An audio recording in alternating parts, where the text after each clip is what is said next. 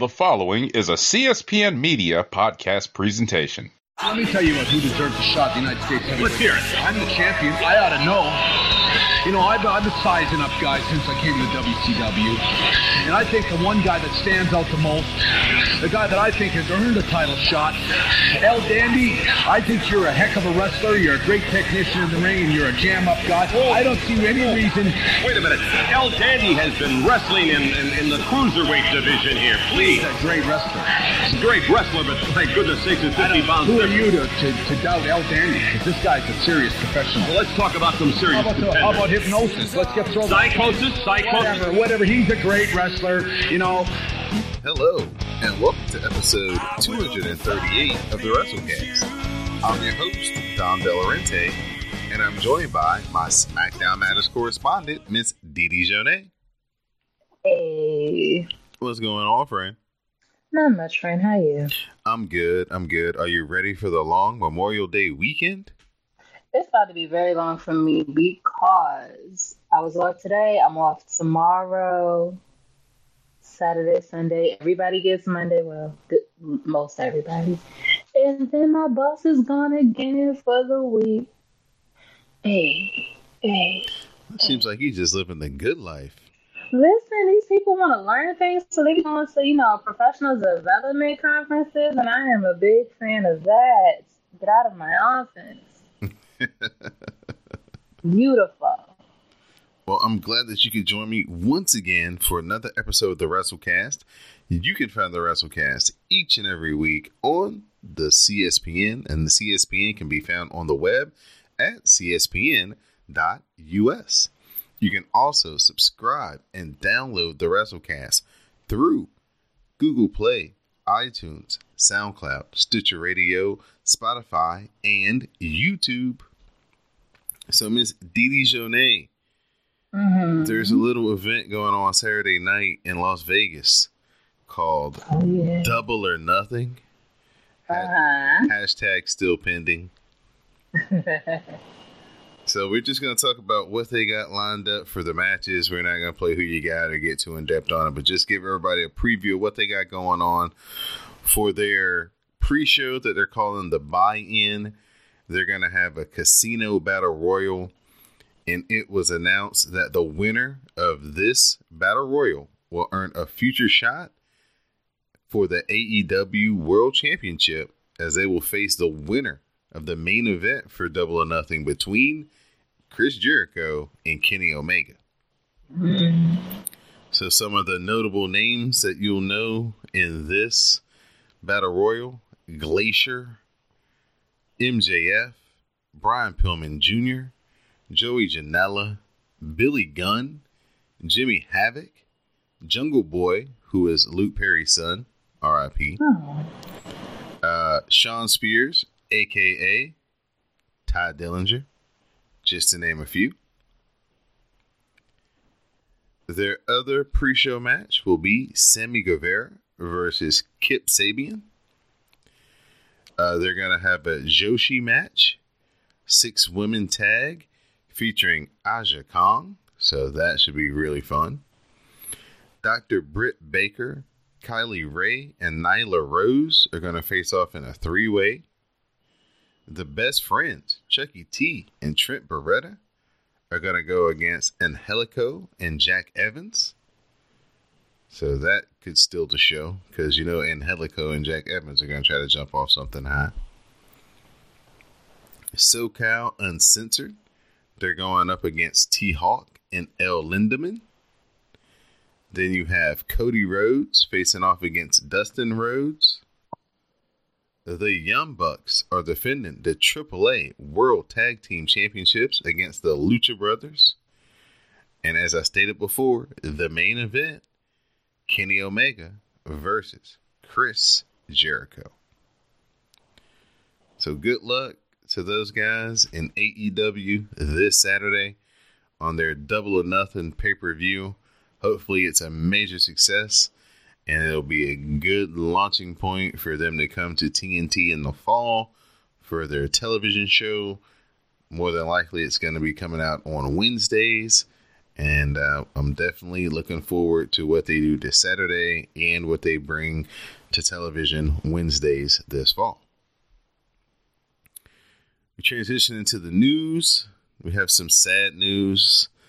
Ashley Massaro, former Divas champion, she passed away. She was 39 years old. Due to further reporting, it appears that it was a suicide.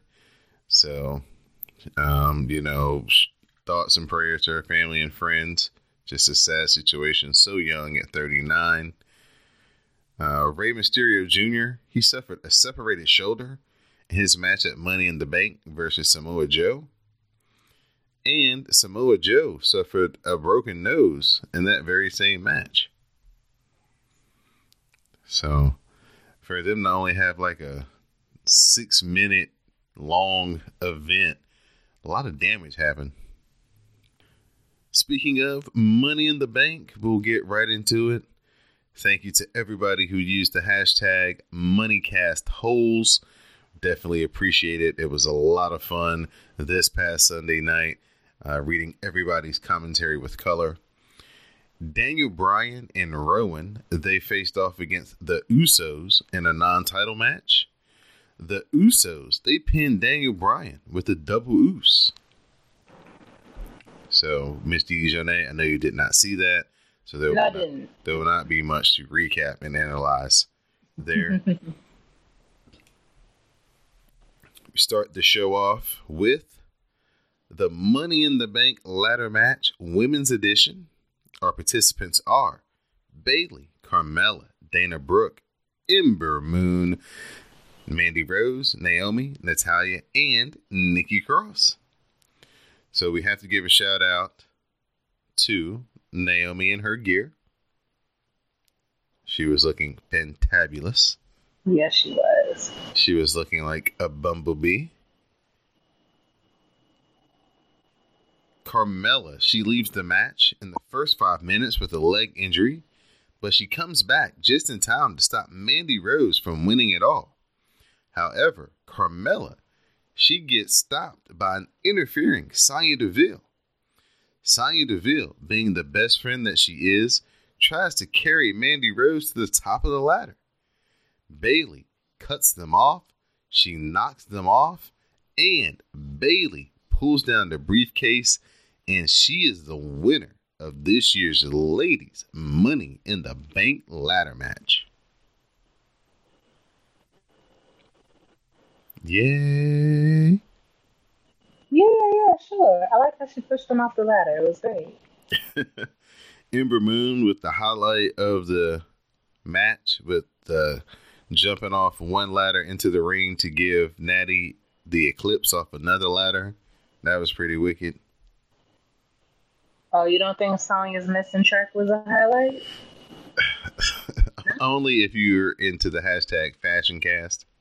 It's like, oh, girl, you gotta secure the tracks. What could cause that to happen for white women's? For white women, a lot of times they use clip-ons. So if the clip is a little loose, it'll slide right on out. Well, it was slid right on out in the middle of the ring for the world to see. How embarrassing. She wasn't even in the match for real. Like, he couldn't even hold on tight for like a few minutes. God forbid you had been a real participant. Your whole hair would have been on the mat. It's a mess. Samoa Joe, he defended his United States Championship against Rey Mysterio. Rey won with a surprise pinning combination. As I stated earlier, Joe's nose was busted open badly because it was broken. And the replay shows that Samoa Joe's shoulder was up. Post-match, Samoa Joe attacked Rey Mysterio. And once he noticed Dominic had came down to celebrate, he beat on Joe even more. So apparently during the post-match beatdown when he gave Rey Mysterio the Uranagi or the rock bottom, that's when Rey Mysterio separated his shoulder. Mm. How much of a badass did Samoa Joe look when the dude counted three? He was shocked. He had blood all on his face, and he had just this one drip of blood drip off his nose. It's like, oh man, you cannot. That's just such a great visual. Looks like such a badass. The Miz, he fought Shane McMahon in a steel cage match. A chair got brought into play, and Miz beat the hell out of Shane, getting some revenge. However, after a skull-crushing finale on the chair, Shane got his foot on the ropes to break up the pin. They teased a very big superplex spot, only for Shane to slip from the Miz's grasp. Basically, he slid out of his shirt, and they were Shane was on one side of the cage, Miz was on the other side, and Shane was on the side on the outside. And when he slipped out of his shirt, he fell down off the side of the cage, and Shane McMahon gets the win in heel life fashion. I mean, you gotta make a way out of no way. This was a match that I think a lot of people were surprised that they stayed in the cage. Shane didn't jump off anything high. They didn't brawl outside the ring for 15 minutes and then get in the cage for 5. I mean, they got in the cage and they stayed in there. So this was a good match. I liked it. In the back, Sami Zayn was found backstage hanging upside down. It looks like the band from the building, Braun Strowman, found him.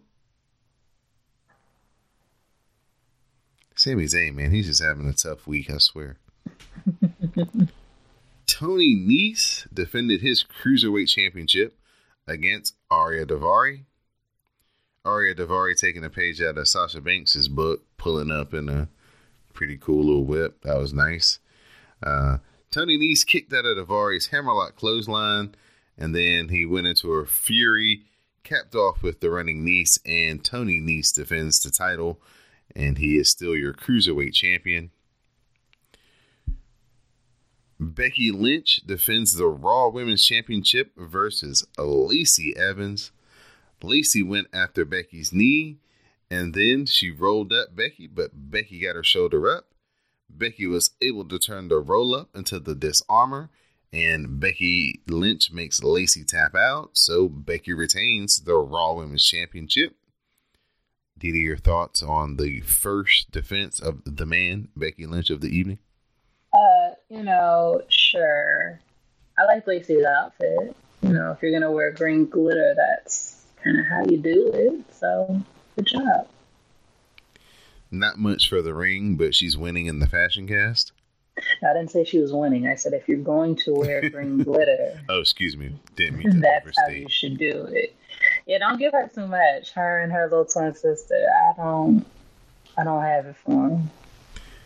Speaking of her little twin sister, it's time for Becky Lynch to defend the SmackDown Women's Championship against Charlotte.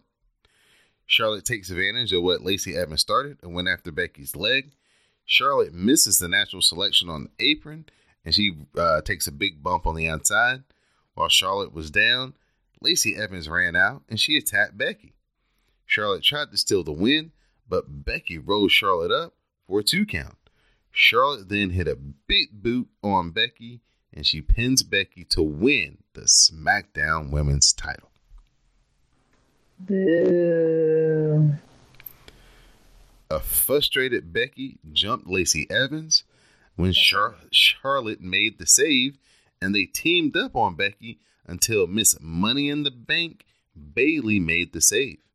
Bayley took out Lacey Evans, but Charlotte nailed her from behind. In the scuffle, Charlotte gets taken out, and Bayley stared at her briefcase for the cash-in.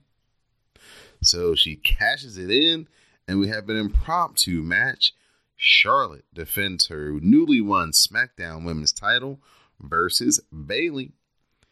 Bayley pulled a down Charlotte to the corner.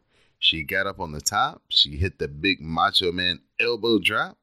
And Bayley is your new SmackDown Women's Champion. Yes. One time for Bayley. I thought she was going to be like the Baron Corbin of it all. They did more for Bayley in one night than they have in the last 2 years she's been on the main roster. You know, the anointed time, not the appointed time, I guess. You're full of good parables and wisdoms tonight. You know, I try to be. The spirit of auntiness is over me. Oh, yes, summer is coming. Mm-hmm. Oh, I see what you did there.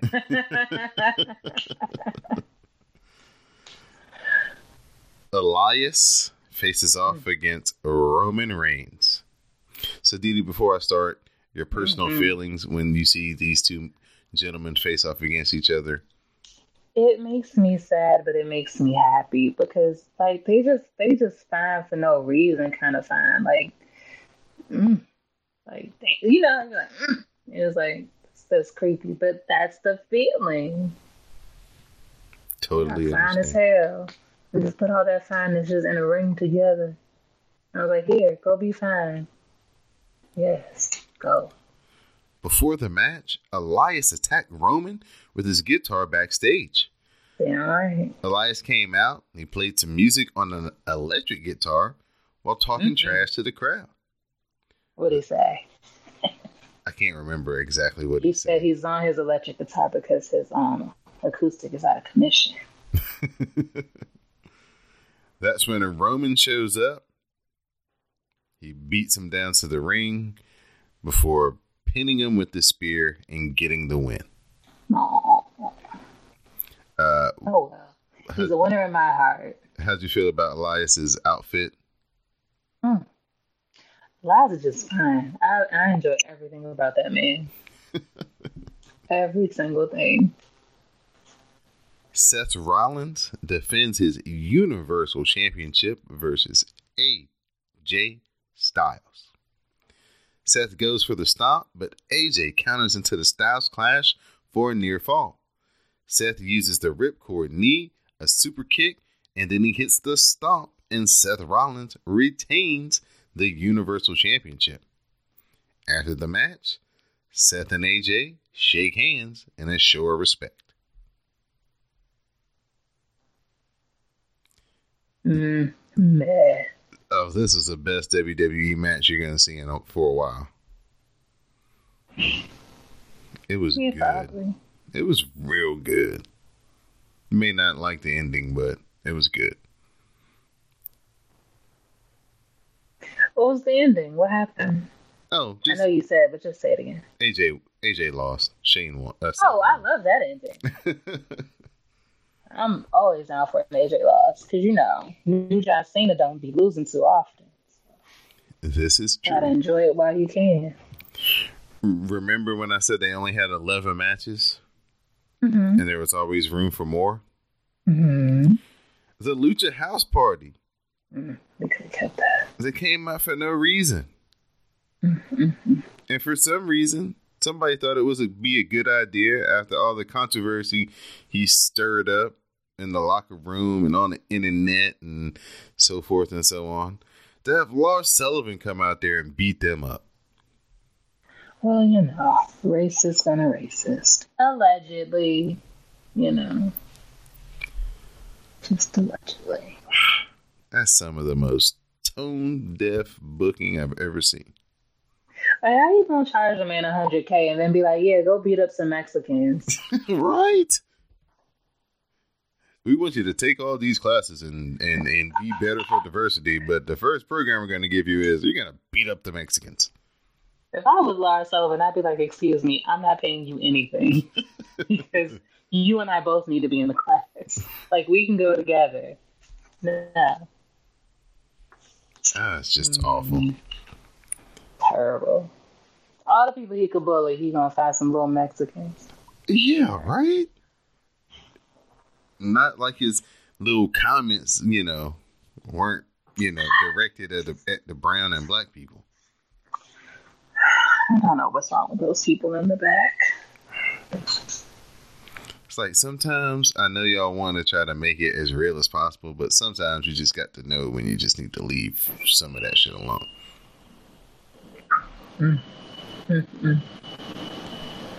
Kofi Kingston defends his WWE Championship against Kevin Owens.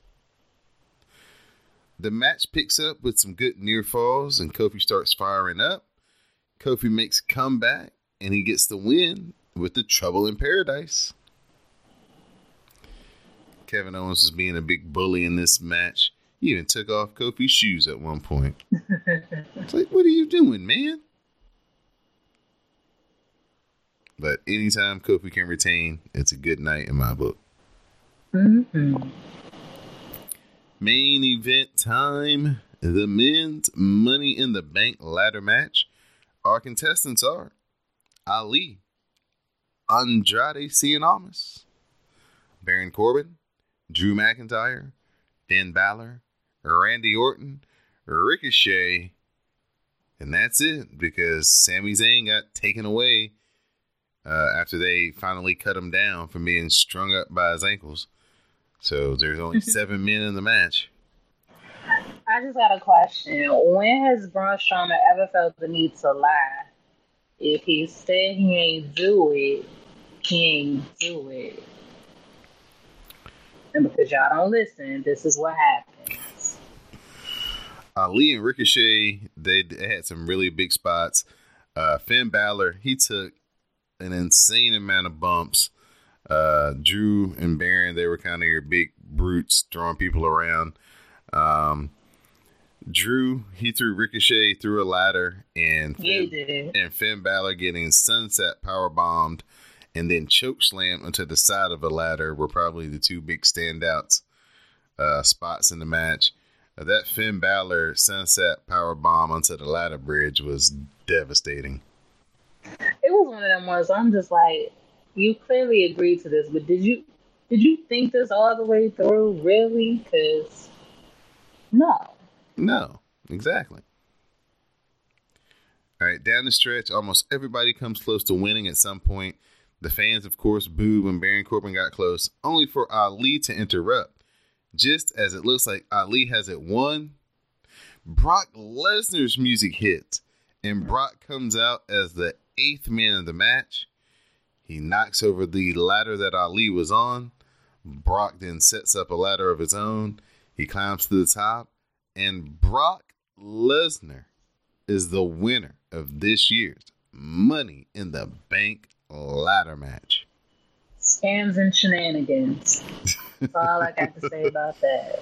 The IWC was hot. As they should be. I was laughing my ass off. You hateful. I was. Yeah, sometimes you just like to see the world burn. I do, because I was like, ooh, they mad. And I was just watching the tweets. Here's why I'm at. Because if there was any justice in the world, this would result in Braun being like, all y'all done endeavor to steal this shit from me. I didn't beat up Sammy. He beat up Sammy. Because he beat up Sammy. And it's like, you ruining shit for me, and I will whoop your ass. Instead, it's not going to be that.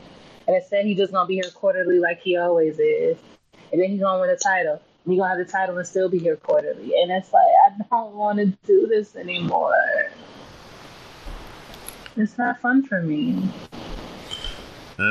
He puts eyes on the product. He makes people... Y'all say that. I don't know that I believe that. He puts... Oh, the ratings... I don't know that that's true. The ratings were up this week, 7%. Is that because of him, or is that because it was at the weekend after a pay-per-view? Probably a little... Because something that's normally on Mondays wasn't as interesting. Oh, no, they were going up against the Warriors, so... Nah, they had competition. The Warriors and who? Trailblazers. Playoffs. So I'm just saying, I'm not giving all of that to Brock. Y'all can. WWE clearly does, but I don't see it. If I'm gonna give it to anybody, I give it to fucking Paul Heyman. I am a huge fan of Brock showing up on the scene. I think he adds some juice to the heel side, because Raw definitely doesn't have any heels, at least any main event heels, as we'll discuss later on when we do review Raw. So bring them on. I've said it many times. I don't care if you want to be a heel. I don't want you working once every 3 months. That's not fair. That's not interesting. Having you be the title holder when I only see you every time the full moon comes is bullshit. I stand by that. If you want to be a part-timer, you need to be a Chris Jericho part-timer. I need to see you weekly for 3 months, and then you can go disappear for 6 and do whatever the fuck you want to do. I think that's very fair. But you coming every time Sable lets you out the house, that's bullshit. No. Well, I'll never enjoy it. I'll never like it. I'll never approve. He's not interested. He's pale and he scares me. No. No, no, no. He's getting on the plane and he's taking the money and running over to Saudi Arabia. Now, of course. Oh, now listen, I'm not mad. If you gonna give me the money, I'll do it. Anything you do is because y'all let him get away with it. He ain't wrong. That's causing a big stir because, of course, Sami Zayn, Kevin Owens, Daniel Bryan, and a few other people are starting to speak up about not wanting to go and perform on that show. Yeah, I can't see Sami going. Of course, there's not going to be any women on the show this year as well. So there you go. There, I think they're going to have Renee commentate though. I think that's kind of the softening that they're going to compromise with this year. Okay. But before we move on from Money in the Bank, how trash did you think it was in your estimation? Oh, very much so. I mean... Is it like the juice at the bottom of the dumpster trash or just the trash bag is running over and we need to go take it out? You know what it is? It's more like I'm going to the trash, like, you know where you take your trash when you live in the apartment? Like the big trash can? Mm-hmm. I'm taking my trash to the trash can and then my bag breaks, like, right before I get there. It's like that kind of trash. Like, just inconvenient and annoying. And it's like, you held on for so long. Why you couldn't just... Why you had to break right here? Like, it's that kind of trash. All right. You guys heard it here. Miss Didi Jonet's thoughts and analysis of this year's Money in the Bank ladder match. This is the WrestleCast. You can find us on the CSPN as well as iTunes, SoundCloud, Stitcher Radio, Google Play, Spotify, and YouTube. So, Miss Didi Jonet, we're going to talk about some Monday Night Raw. Starts off with Paul Heyman and Brock. Brock is on my screen for 3 seconds. And he clearly did the best thing I was going to see on this whole episode of Monday Night Raw. Because he comes out carrying the Money in the Bank briefcase. And he puts it up to his head. And he starts head nodding like it's a ghetto blaster to his theme music. And I was like, yep, that's the best thing I've ever seen Brock Lesnar do. The bar is the floor. My God. Paul hypes Brock as Mr. Money in the Bank and says paranoia is running through WWE after last night. Paul runs down a conspiracy of Sammy's attack and Brock taking his place to win. Paul says the WWE and Universal Champions should be afraid right now because they are vulnerable to an assassin in Brock Lesnar. Paul then laughably says Brock could show up anywhere, like live events. That's when Seth Rollins comes out. Okay.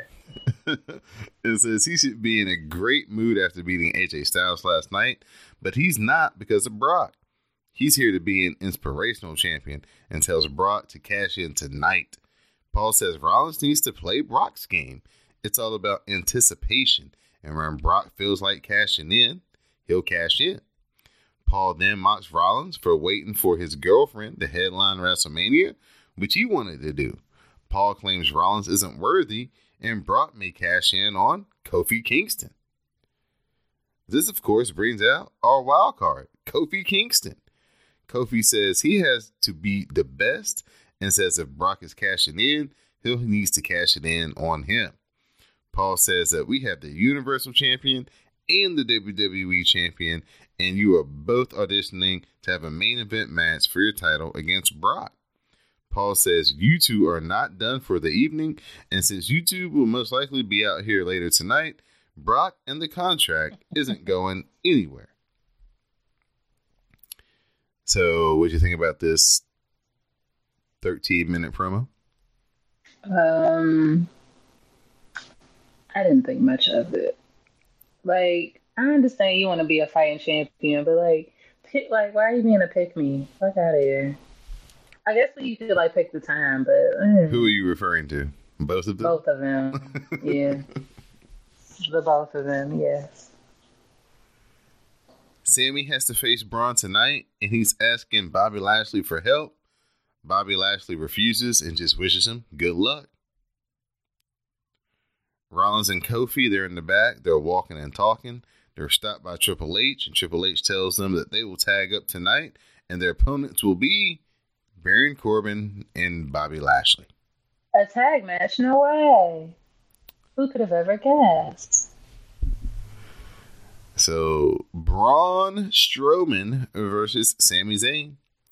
Strowman carries Sammy to the ring, but Sammy manages to slip out, and he runs him into the post. In the ring, Strowman misses a running shoulder block, and he runs into the post again. Braun clotheslines Sammy. He dumps him to the floor. He then mows him down with the shoulder blocks. Back in the ring, Braun hits the big power slam, and Braun Strowman gets the win. Yay. Didi Jonet is very, very happy. Mm-hmm. Lars Sullivan, he comes out to speak. Charlie is out to do the interview. She thanks him for his time and asks him about his path of destruction. And we see a video. Lars laughs, and then the Lucha House Party arrives for a beatdown. They attack and swarm Lars, drop kicking him to the floor. They hit dives, but Lars eventually gets the upper hand, and the Lucha House Party is forced to run away. Where's your weapons? Why don't you have kendo sticks or steel chairs? They clearly aren't as smart as Io Shirai. Like, if we gonna beat some people up, if we gonna jump them, let's jump them. You know what I mean? Ricochet faces off against Cesaro. Ricochet hits a head scissors and follows with the tope. Back in the ring, Ricochet flies into an uppercut. Cesaro follows up with a backbreaker and the Gotch piledriver, and Cesaro gets the win. Now, if you're counting at home like me, that's 4 straight weeks in a row that Ricochet has lost. And that's 5 straight weeks in a row that Aleister Black ain't touched the ring. Racism. You figure it out. AJ Styles says he's back to square one. He lost fair and square, but he knows that he can beat Seth Rollins. That's when Baron Corbin arrives to mock AJ for losing, and AJ Styles mocks Corbin for his career's failures. Corbin reminds us that he pinned Rollins on Raw 2 weeks ago. AJ Styles slaps Corbin, and then Corbin walks away saying, AJ, he's going to pay. That's funny. Roman Reigns arrives. It's time for the big dog. Shane arrives to interrupt him. Shane says that he is the best in the world and proves that by beating The Miz again.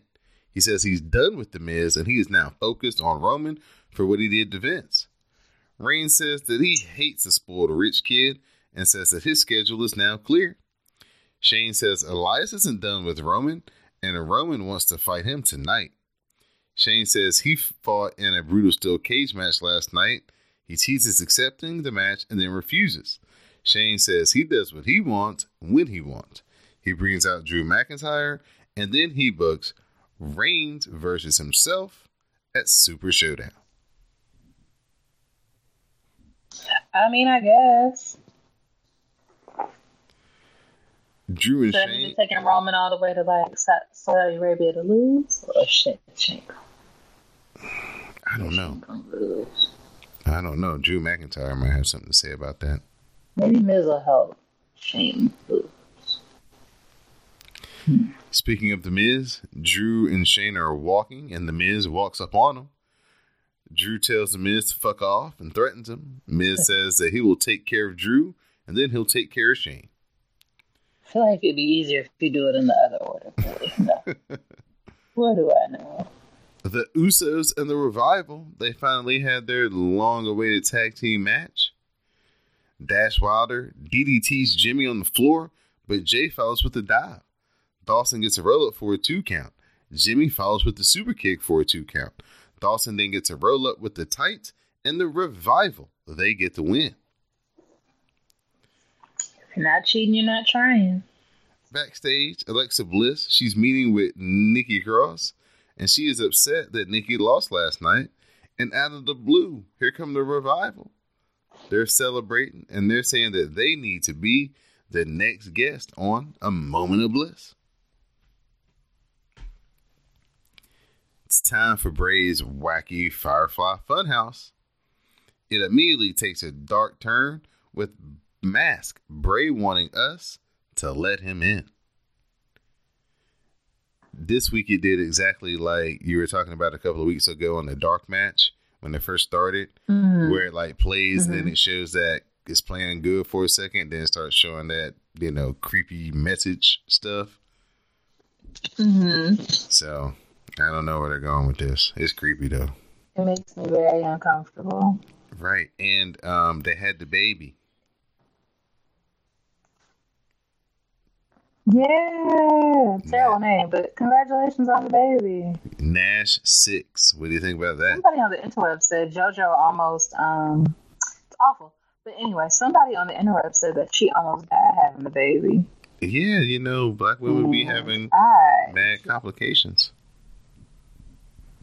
Yeah, and I can't imagine doing all that and then naming my child Nash with a KM. Like, I just don't see it. Like, isn't it owed to Kevin Nash? Like, is that what you're doing? Like, where you... Yeah, it might be because his middle name is 6. Like, 1, 2, 3, kid.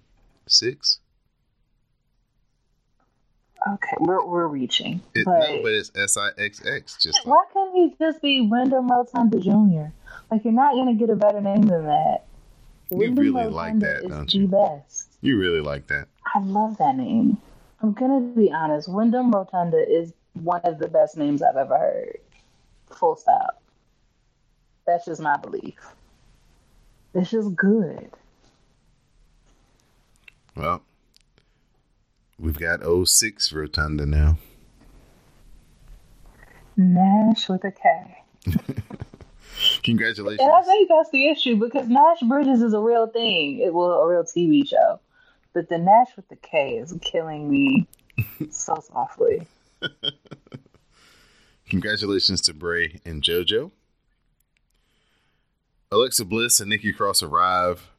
They're here for A Moment of Bliss. Alexa arrives prepared so she wouldn't lose her gear again.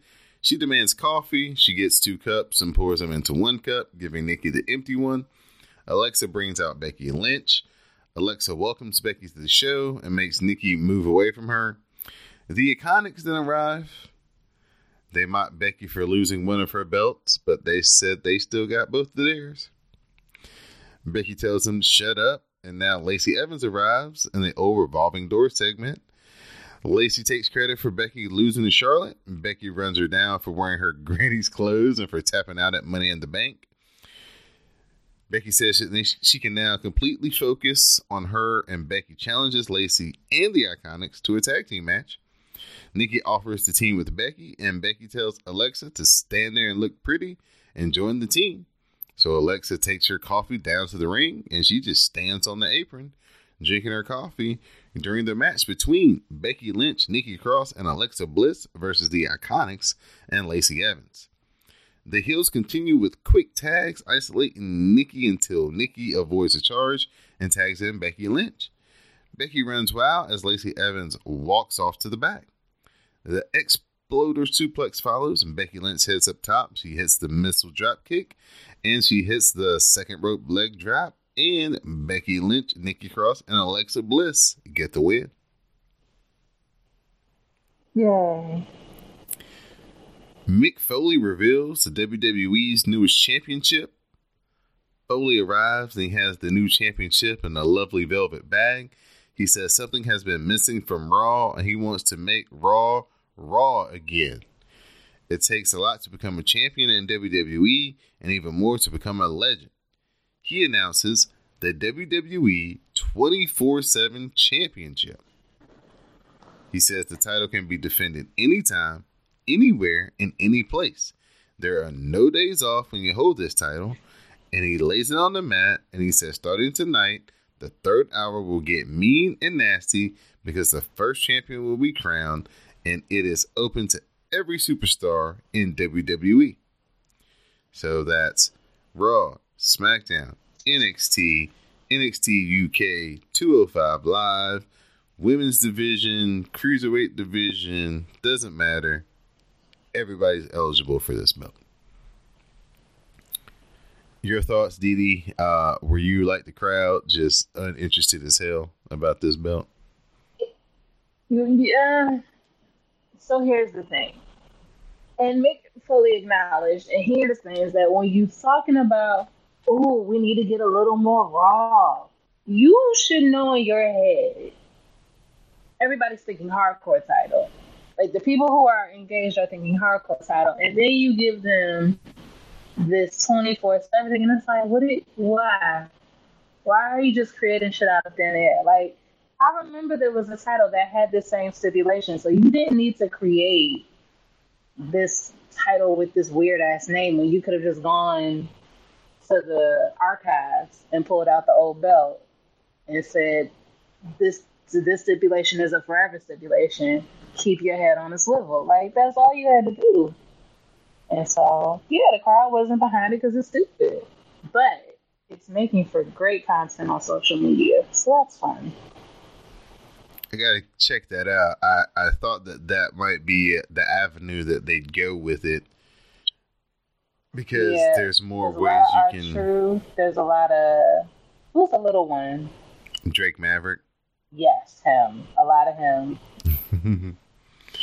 So what they do is Mick Foley leaves the belt in the middle of the ring, and they have a scramble. So if you're familiar with the old XFL, they didn't have a kickoff, and they only did this for like the first couple of weeks until this dude broke his collarbone. But basically, they would place the ball down at like the 50-yard line, and the guys would start at the 35, and they run 15 yards, and then they dive, and whoever got the ball first, that's who got the ball. That's whose team got the ball first on the kickoff. So they kind of had that same concept with this match. So a bunch of jobbers, they rush the ring and they try to win the title. They all brawl. The Good Brothers eventually grab the title, and they get taken out by EC3. No Way Jose takes out EC3. The belt's laying in the ring, and it's up for grabs to whoever wants it. Titus throws out Drake Maverick, and Titus O'Neil claims the title. He is your very first 24/7 champion. Mm-hmm. Until Robert Roode pinned Titus, and he becomes your second 24/7 champion. Robert Roode, he runs to the back as a gaggle of jobbers chase him backstage. So it's on and popping with the 24/7 title. Drew McIntyre versus The Miz. The Miz counters the Claymore and locks in the figure four. McIntyre chops his way out. Miz dumps Drew to the outside. Shane cuts Miz off, followed by the Claymore by Drew McIntyre, and Drew McIntyre gets the win. After the match, Shane looks for the coast-to-coast, but Roman Reigns makes the saves. He takes out Drew, and Shane runs away. Still having a hard time seeing The Miz as a babyface. Yeah. Can we talk about that frog splash he tried to do in the cage match? Miz, I don't recall it. Did it work? It was awful. Oh. Yeah. Don't ever try that again. It was like, yeah, some things are definitely better in your mind than executed out in the public for everybody to see. Mm-hmm. That was one of them.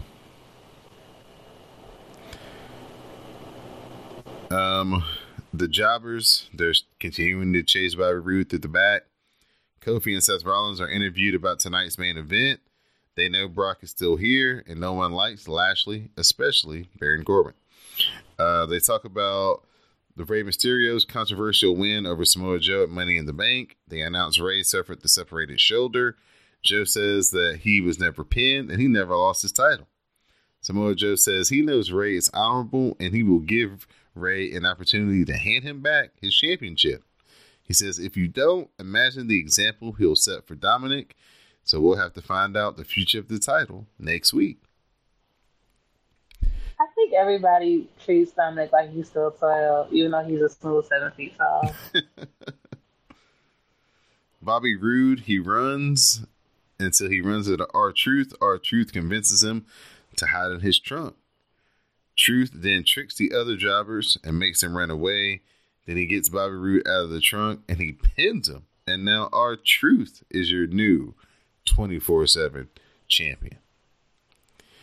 Main event time. Baron Corbin and Lashley, they face off against Seth Rollins and Kofi Kingston.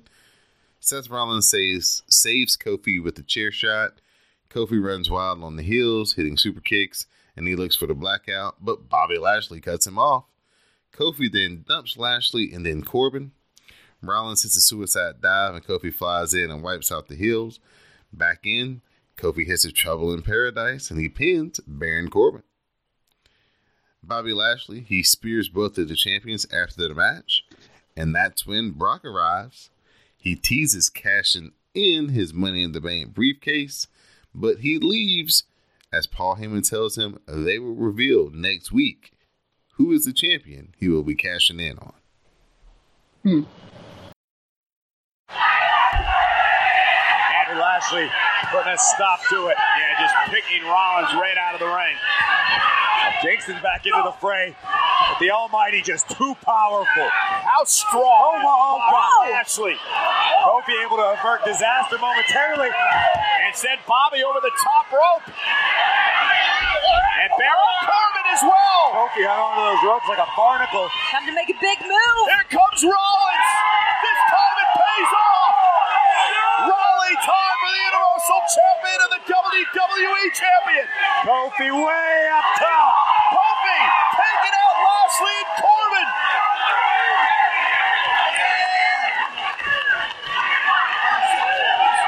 Now Kingston, top rope, launching himself. Oh, Corbin almost caught him. Kofi, come on, Paradise. Caught him on the face. Cover by Kingston. Kofi, Kingston, and Seth Rollins win. Here we go with it. Whoa. Lashley with a spear. And a spear to Rollins. Good Lord. We're going to unload on Kofi. Ducks underneath. Rollins catches him with a claw. Uh-oh. Wait a minute. Mr. Money in the Bank, Brock Lesnar, is now the time. A contract to cash in on either one of these champions if he wants to do it. March it down to the ring. Which one will it be? Seth is barely standing, but he's got that steel chair in his hand. Kingston and Rollins just went through a war with Lashley and Corbin. Brock Lesnar gonna pick his spot. Lesnar circling his prey like a hungry predator.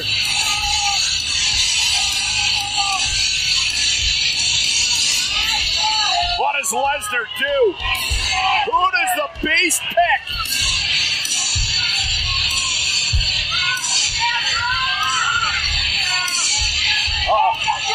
Is it now the time? He's going to do it.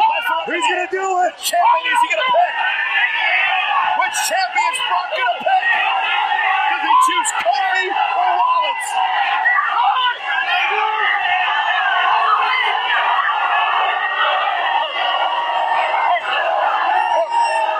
You're in their heads. You're in their heads. Exactly where you want to be. I say we come back next week. We tell the whole world which one you're going to cash in Money in the Bank.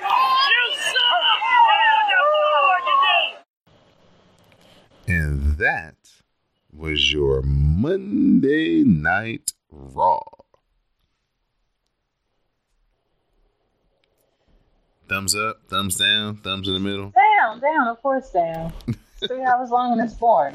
Thumbs down. The past few weeks I've been watching it on DVR. in the morning on Tuesday early. Yeah. So it hasn't been as drawn out, and it hasn't seemed as boring. So maybe that's a new strategy some people should use if they can. When I had a DVR, I would wait until 9 o'clock and start it back at 8 o'clock. So I was able to fast forward. And I'll still be done at 11, but it's a little contracted because you're fitting 3 hours of stuff into 2 hours. That worked really well for a long time. So, like, any way you can shorten the shenanigans, I suggest the viewer take it. Although then you would miss out on the hashtags and all that, but even trade, I'll be honest. So at this time, Miss Didi Jonet, tell us about what happened on SmackDown. Oh, well, I wasn't there because I had alcohol to drink, but... Again? 2 weeks in a row, huh? Yeah. Okay, so I just... It wasn't tacos this time. It was... Oh, my bartender friend was supposed to be in town, but he didn't come in town. But I had already decided I was going to go drink, so I was like, I'm still going to go drink. So, it was nice. He gave me a ducky because this bar had adult Happy Meals. And so you get a beer, a shot, and a toy. And this week they have rubber duckies. I just put out on the dark match, the one where we talked about drinking responsibly from last week on 30s. Did you wake up feeling good, feeling great? Last night I only had 2 drinks. Look at you. Great. Yeah. Moderation is the key. Yeah. I had whiskey. Oh, Jameson? On the rocks. No, it was called Old Granddad or something like that. Okay. Yeah, I don't know. Did it taste smoky? Oaky? Sure, oaky. It wasn't smoky. Yeah, more like wood barrel. Yeah, that sounds right. Sure. Wood barrel. No, yeah, I don't know why I'm acting like I don't remember. All I know is it was good. And so, so Smacky Downey. Elias meets with Shane, and he says he lost that Money in the Bank because he put all of his energy into his performance and was emotionally drained from the negative fan reaction. He apologizes to Shane, and they make nice ahead of Elias's rematch with Reigns tonight. But before that happens, New Day come out. They still rock. They're dancing, Kofi and Woods are. They're excited that Big E is out back tonight. And they bring him out, but it's not Big E. It's a shrunken Big E imposter with ashy knees. They dismiss him and apologize to the fans. The real Big E is introduced, and he does the big grand entrance. He's back wearing a knee brace, but the hips are good and loose. The ring is filled with presents, and he's happy to be back, and he smells Woods' hair. Oh, gosh.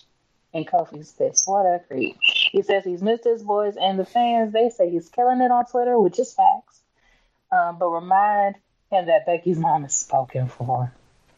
Big E says, but she fine. And big facts. Hold on. Yes. I saw a picture of Becky Lynch's mom when she was younger. Mm-hmm. She looks like Becky Lynch, but like with naturally red hair like that. Ooh, cool. Yeah, Becky's mom is a pretty older lady now, so I'm not surprised that she was a problem back when she was in her youth. Kevin Owens arrives and is joined by his kind of, sort of, but not really best friend, Sami Zayn. Sammy mocks the New Day and is offended that he never got a celebration when he returned. They promised him nothing, just like Owens got as Money in the Bank. Owens leaves. Sammy's mad about it. Sammy then says this whole thing is disgusting. He runs down Bootios and Pancakes, which, what did Bootios and Pancakes ever do to you? Calm down. Woods keeps interrupting him with the trombone. Sammy says that tonight the night will not end in fun for Kofi when he beats him. Kofi says don't let them fool him because he will throw down tonight and walk through Sammy.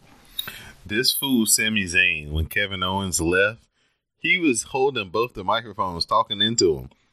It's like, this dude right here, man. He's a clever, clever one. Drake Maverick, who we talked about earlier, is searching for the 24/7 champion, R-Truth. Carmella finds Truth wearing a wig and warns him everyone is looking for him. He's confused about the rules of the title, but he wants Carmella's help. everybody said that he looked like Daenerys from Game of Thrones with this silver wig he had on. Oh, no. Well, that's not how you had him playing sight, but good luck. I was personally happy that he has had at that point at least a 24-hour reign, or no, like a 22-hour reign, and I think that's goals. He said he had been the champion. At this point, they show him backstage. He's like, I've been the champion for 24 hours, and then I got 7 more to go, and it's mine permanently. And Carmella's like, no, truth. That's not how it works.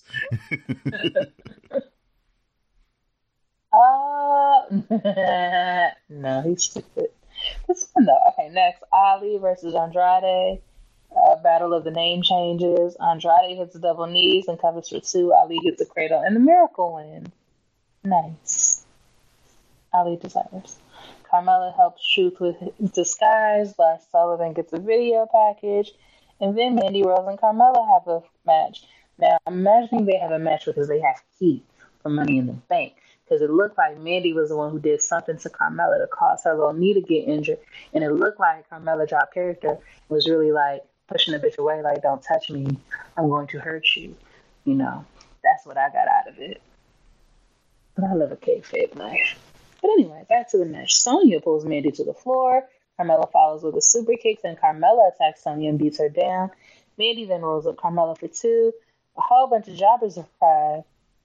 Truth grabs Carmella and runs away, so nobody wins? Nope, it was a no contest because R-Truth was accompanying Carmella down to the ring like a body double. He was dressed up, and she dressed him up in her clothes with that wig.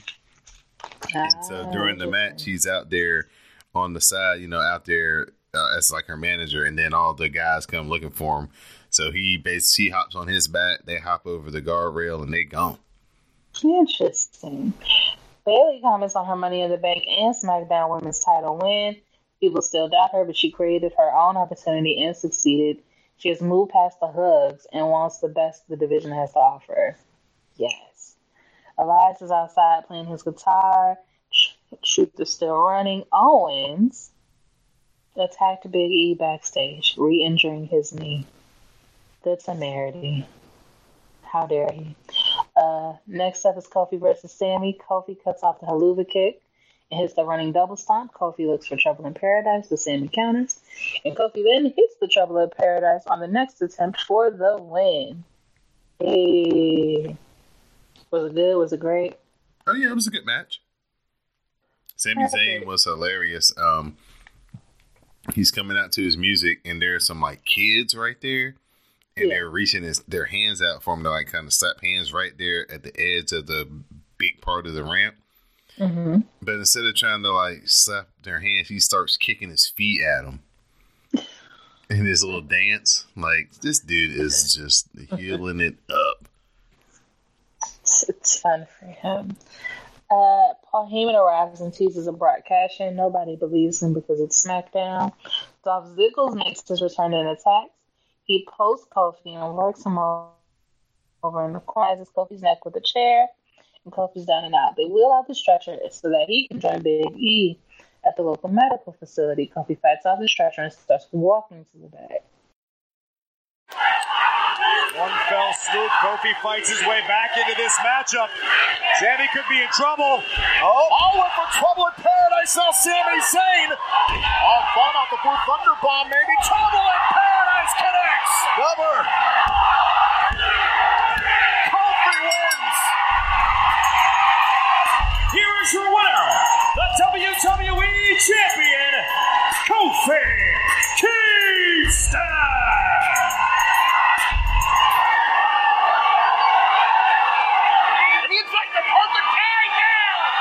Staring a hole through Paul Heyman. Oh, wait.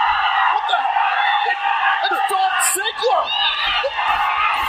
Ziggler is just laying waste to the WWE Champion. Where did he come from? I have no idea, but Dolph Ziggler is completely mauling Kofi Kingston. I mean, when was the last time we saw Dolph Ziggler? Where is this coming from?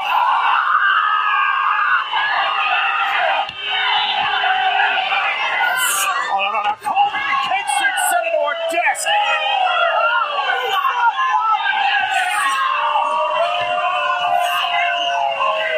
haven't seen Ziggler for months, but he's obviously returned with a purpose and a plan. No. Ziggler, what are you doing? There's nobody to stop this. Ziggler wants to maim Kofi Kingston. No. What on earth is this about? Whoa. No! Get some help out here.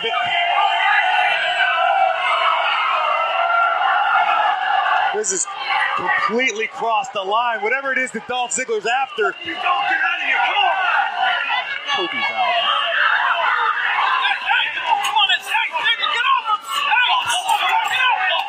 Dolph Ziggler is completely out of control.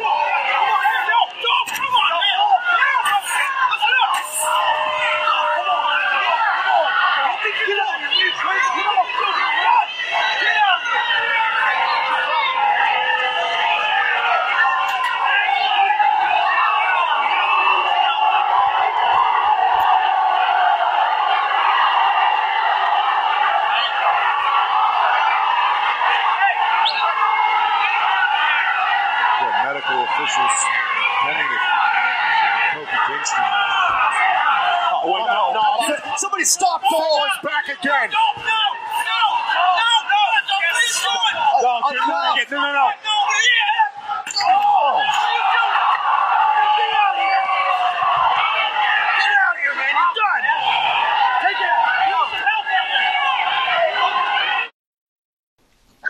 Try to take my boy out. Heinous, and vicious attack by Dolph Ziggler. Where the hell he come from? The comedy club. Yeah, for sure. Everything's not funny no more. Roman arrives and Elias is there outside waiting on him and sings him a song. Elias, what a sweetheart. In a pre-match interview, Bayley teases coming after Becky's Raw title. Man, can you not? Bayley and Becky have a match versus Lacey. Oh, the twins versus Lacey and Charlotte.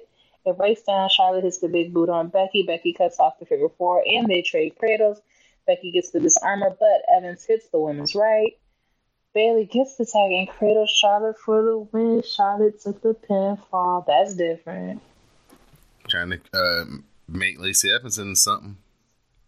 Are they replacing Charlotte with the newer model? With the less obnoxious teeth? It's really like the only discernible difference between the two of them. One's got teeth and a good last name. Oh, goodness. Kenny, I'm just saying, I like Charlotte now, but facts are facts. Truth tries to fight off the jobbers and does indeed run away. Ziggles walks and is asked about attacking Kofi, takes the mic and heads into the arena to comment. Ziggles says he'd boo him too, but this goes way back to when Ali got hurt and Kofi got the chance. It should have been Ziggles, not Kofi. Kofi finally became an overnight success, but it should have been him. Kofi became a star, but it should have been him. Kofi won the title while he sat at home, but it should have been him. I don't know if he clapped his hands, but just imagine it in there, because that's what it's made for. Kofi keeps outperforming his critics, and he's respected, but it should be me. See? Clap. That's what he did. That's why he did what he did. He had no choice. And at WWE's Sweet Saudi Money 3 will do anything for $50 million. He will beat Kofi because he has to. He will become champion and they will all respect, admire, and love him because this should be me. One of the best Dolph Ziggler promos in a long, long time. It was strong. Ooh, good. It was a little whiny. But it wasn't the it wasn't the I'm Dolph Ziggler and I've done everything I needed to do. It wasn't that normal Dolph Ziggler promo, so it was good.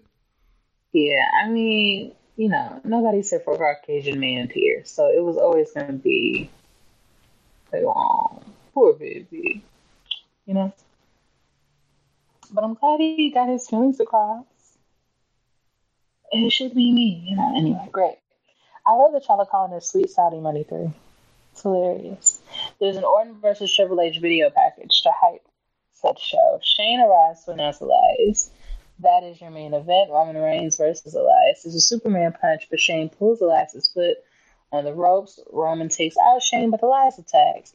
Shane slams Reigns to the steps and tosses him back in. Elias hits the top rope elbow drop for two. Shane slides in a guitar, but Reigns spears Elias and pins him post-match. Shane attacks, Reigns fights him off. Drew arrives and Claymore's Roman out of his boots. That is how you SmackDown ended for the week. Yeah, gotta keep your head on a swivel, as Miss Didi Jonet would say. Mm-hmm. So, your Silver Fox, Elias, Roman, and Drew all in the mix together. They just really trying to take you out, ain't they? Listen, they want my attention badly. And, you know, except for alcohol, they would have had it. I'd have been all up in their TV like, hello. Yeah, so they're trying to boost up SmackDown a little bit. I think this was might have been the most effective use of the wild card this week. Mm-hmm. We're having Drew come out there kind of unannounced, just show up. So that made the ending of SmackDown real strong. That was a strong show. I'll give it like a out of 5. I give it like a 3.5. It's back on track. Okay. Yeah, especially with Dolph coming out of the woodwork. Yeah. A show that we never have to worry about being back on track because it never goes off the rails. NXT, we get some highlights from last week, which lead to the War Raiders relinquishing the NXT Tag Team titles. William Regal announces that at TakeOver on June 1st, the Street Profits, the Forgotten Sons, Lorcan and Birch, and Bobby Fish and Kyle O'Reilly will compete in a ladder match for the vacated titles. We get the star of the show. The Undisputed Era kick off the show this week, arriving as a unified force. Adam Cole, baby, says they aren't going anywhere and that they are stronger than ever. They own NXT and the entire roster, and they will take what they want when they want. At TakeOver, they will win the NXT and tag team titles. Johnny Gargano arrives, and Mr. Johnny Wrestling has an issue with this proclamation. He accepts the match, but says that Cole can't beat him on his own. Adam Cole says that he beat him in New York in the first fall. Gargano then reminds Adam Cole that he won the next 2 falls, mocking Adam Cole for not shocking the school system. This pisses Adam Cole off, but he knows it eats at Gargano that he pinned him all by himself. That's when Matt Riddle arrives and attacks the Undisputed Era from the blind side, and when it looks like the Undisputed Era was just about to get the best of Matt Riddle, Johnny Gargano joins in. They clear the ring and stand tall, and this sets up Kyle O'Reilly and Bobby Fish versus Matt Riddle and Johnny Gargano for later tonight. Now, this is a much better contrast to Raw and SmackDown's opening as they talked for about 8 minutes and then Matt Riddle was like, oh no, we need to get some action going, boss. Really, really good opening. Mansoor versus Sean Maluda. Mansoor lands strikes and a German suplex. Mansoor follows with a slingshot netbreaker. Then he hits an inverted suplex, and Mansoor gets the win. Mansoor needs a name change. Mansoor can really wrestle, and they need to let him win a whole bunch of matches. And then they can change his name to whatever they like. I don't care when it happens, but it needs to happen. It took them forever to get to Mustafa. I know they're not going to let Mansoor leave, like... No way. It sounds like masseur. Or masseur. Like a massage therapist. Oh, no, that's a masseuse. Anyway. Yeah. Just doesn't roll off the tongue that easy. At all. And it's like, if you get rid of Mustafa, you ain't no way you leaving Mansoor. Because I like Mustafa as a name. The Undisputed Era, they argue with Steven Regal. Steven Regal announces that Matt Riddle will be taking on Roderick Strong at TakeOver, and Kyle O'Reilly and Bobby Fish will face Matt Riddle and Johnny Gargano later tonight. That's when we get the Velveteen Dream. He's here for the experience.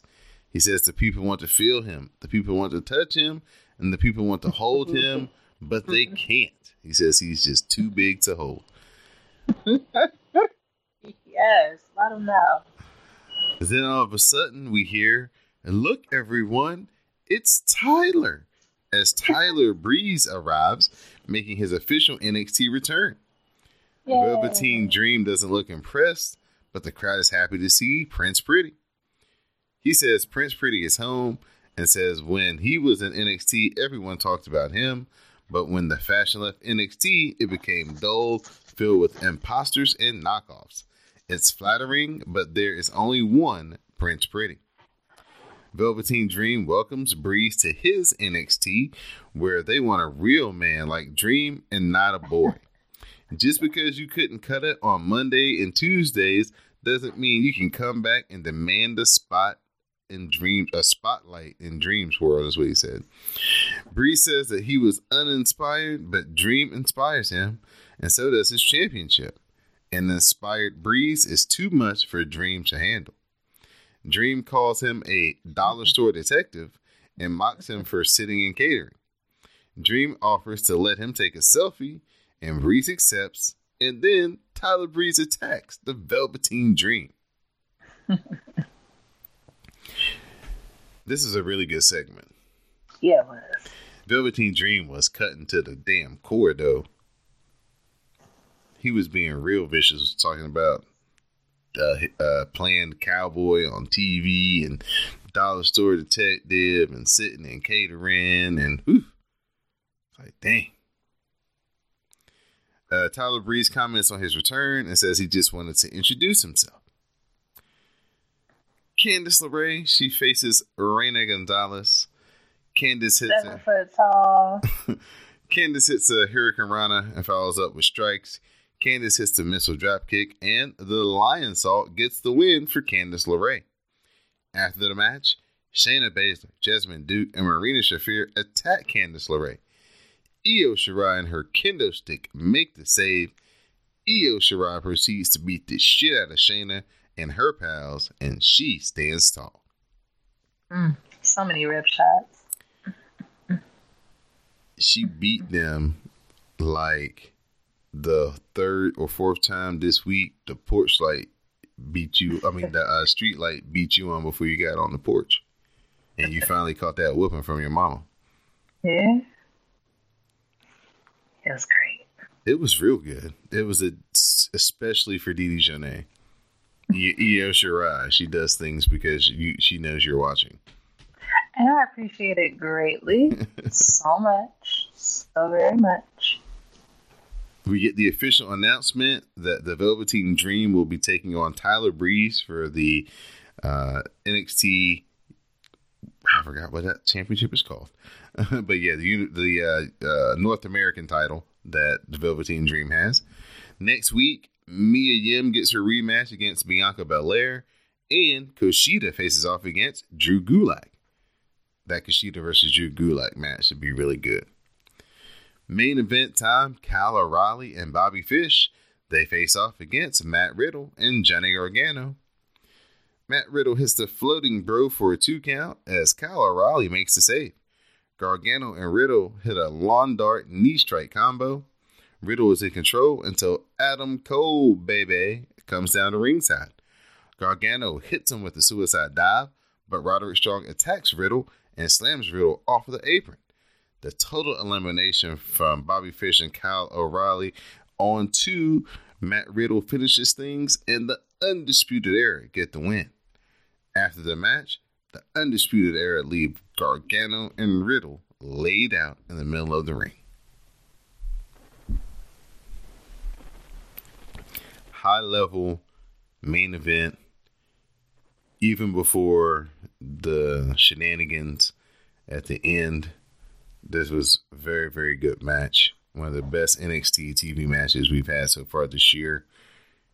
I'm really impressed with Matt Riddle. Mm-hmm. He's starting to grow on me a lot.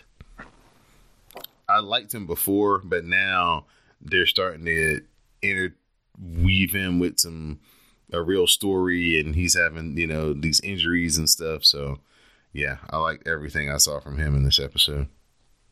The attack at the beginning of the show, getting beat down here at the end of the show. It was great. Real strong. So, Miss Didi Jonet, before we go, this is an anniversary today that we're recording, a very sad anniversary. It is the 20th anniversary of the passing of Owen Hart during the No Way Out pay-per-view. Many of you who are my age or older were watching that event as it happened. And just unfortunate, just an accident, and a great performer taken from us at such a young age. I think he was 34 years old when he passed away, just about to reach his prime. And the guys over on the Post Wrestling podcast, John Pollock, he put together a great profile of some people who were kind of around Owen in that final day. They talked to Jimmy Corderas, the referee in the match, who Owen literally missed by inches. They talked to a fan who he was hanging out with that day, who actually had his gear and stuff in his car, and they were going to drive to the next town. Talked to Jim Ross, who had to, let everybody know on pay-per-view that Owen Hart passed away. So it's a really good listen. It's about 45 minutes.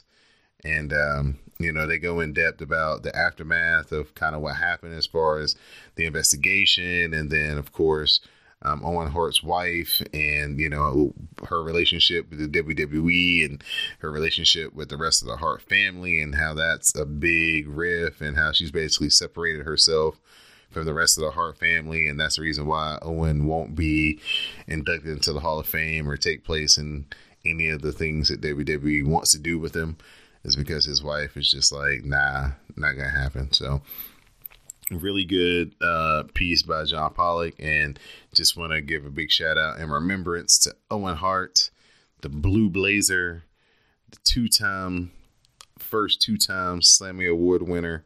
He just did so many great things in his short career, and it's just, so tragic that we lost him in such a senseless way. So big ups one time for Owen Hart. Anything else you'd like to add, Miss Didi Jonet, before we get to our shout-outs? No. I mean, in 2010, there was an Over the Limit pay-per-view. Such names such as MVP versus Chavo Guerrero, R-Truth versus Ted DiBiase, I'm imagining Jr. Kofi Kingston defeated Drew McIntyre. That's fun. Little things like that. So I think that's cute to think of what's been going on. I guess 9 years now, so that's kind of cool. Yeah, what's old is new again, huh? Yeah. Oh, the Hart Dynasty defeated Jericho and The Miz to retain the unified WWE Tag Team Championship. Imagine Randy had a match. Big Show defeated Jack Swagger. Eve Torres defeated Maurice. John Cena defeated Batista. These are some interesting names. John Cena defeated Batista, huh? In an I Quit match. Yes. Shocking. Yeah. He was on the Cena protocol even back then, I guess.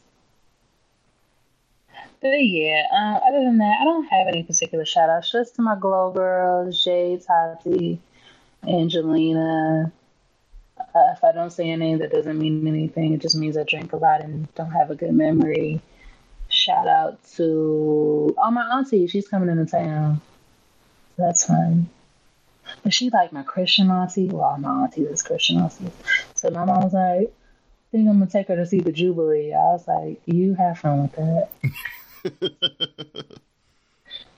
I'm not going to the Jubilee. I'll be over here in the AC drinking something, giving me a buzz. Thank you very much. Like, you let me know if y'all go to dinner after, because I'm not going to the Jubilee. But yeah, shout out to her. Shout out to my cousin. She's pregnant, and she's she had a lot of her kids earlier, so there's a 10-year gap between her youngest and this one, so I think that's kind of cool. Gives me hope that I can have my oops baby soon, because I'm getting up there in age.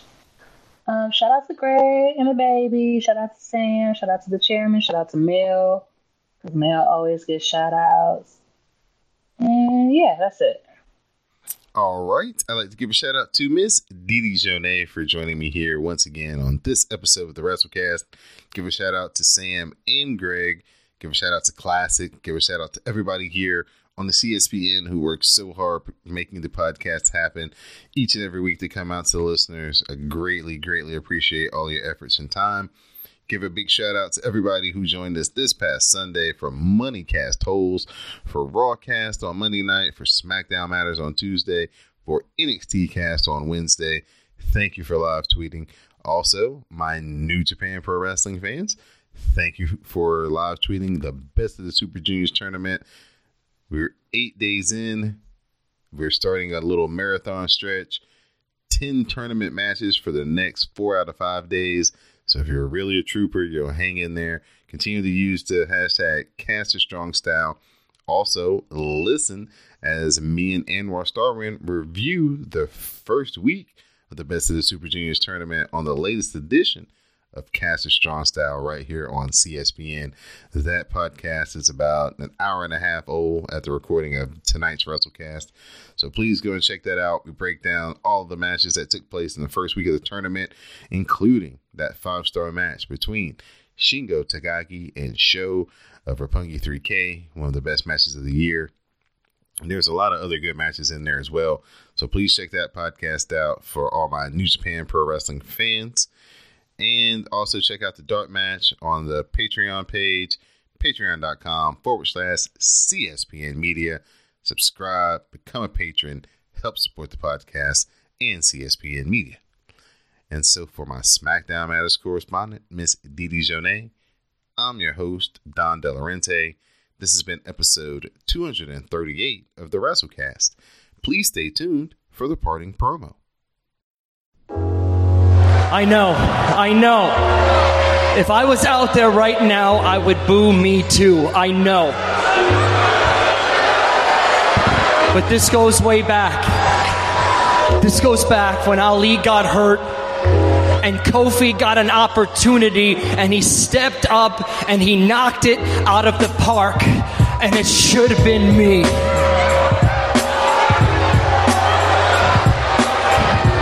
Kofi jumped through hoop after hoop after hoop, and he walked in and he ran the gauntlet.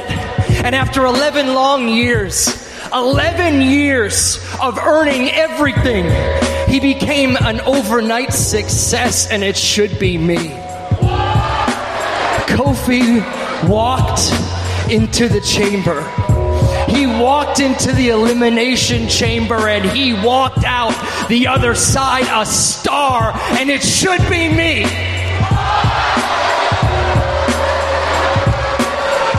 And he walked in to WrestleMania to fight Daniel Bryan for the WWE title while I sat at home, and that should have been me. And on that night at WrestleMania, he was the better wrestler.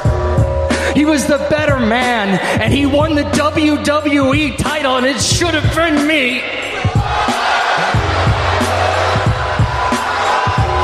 And every day since, every day since becoming WWE champion, Kofi has outperformed every single critic, and he's earned it, and he's been a fighting champion, and you all respect him, and you all admire him, and it should be me!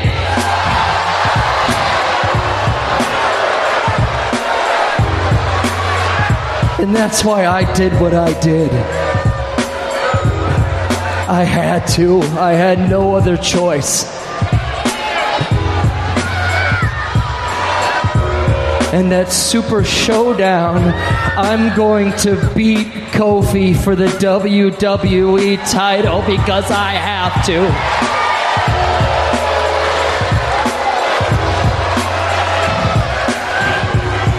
And I will become WWE champion, and each one of you will admire me and respect me, and you will love me. You're WWE champion. This should be me.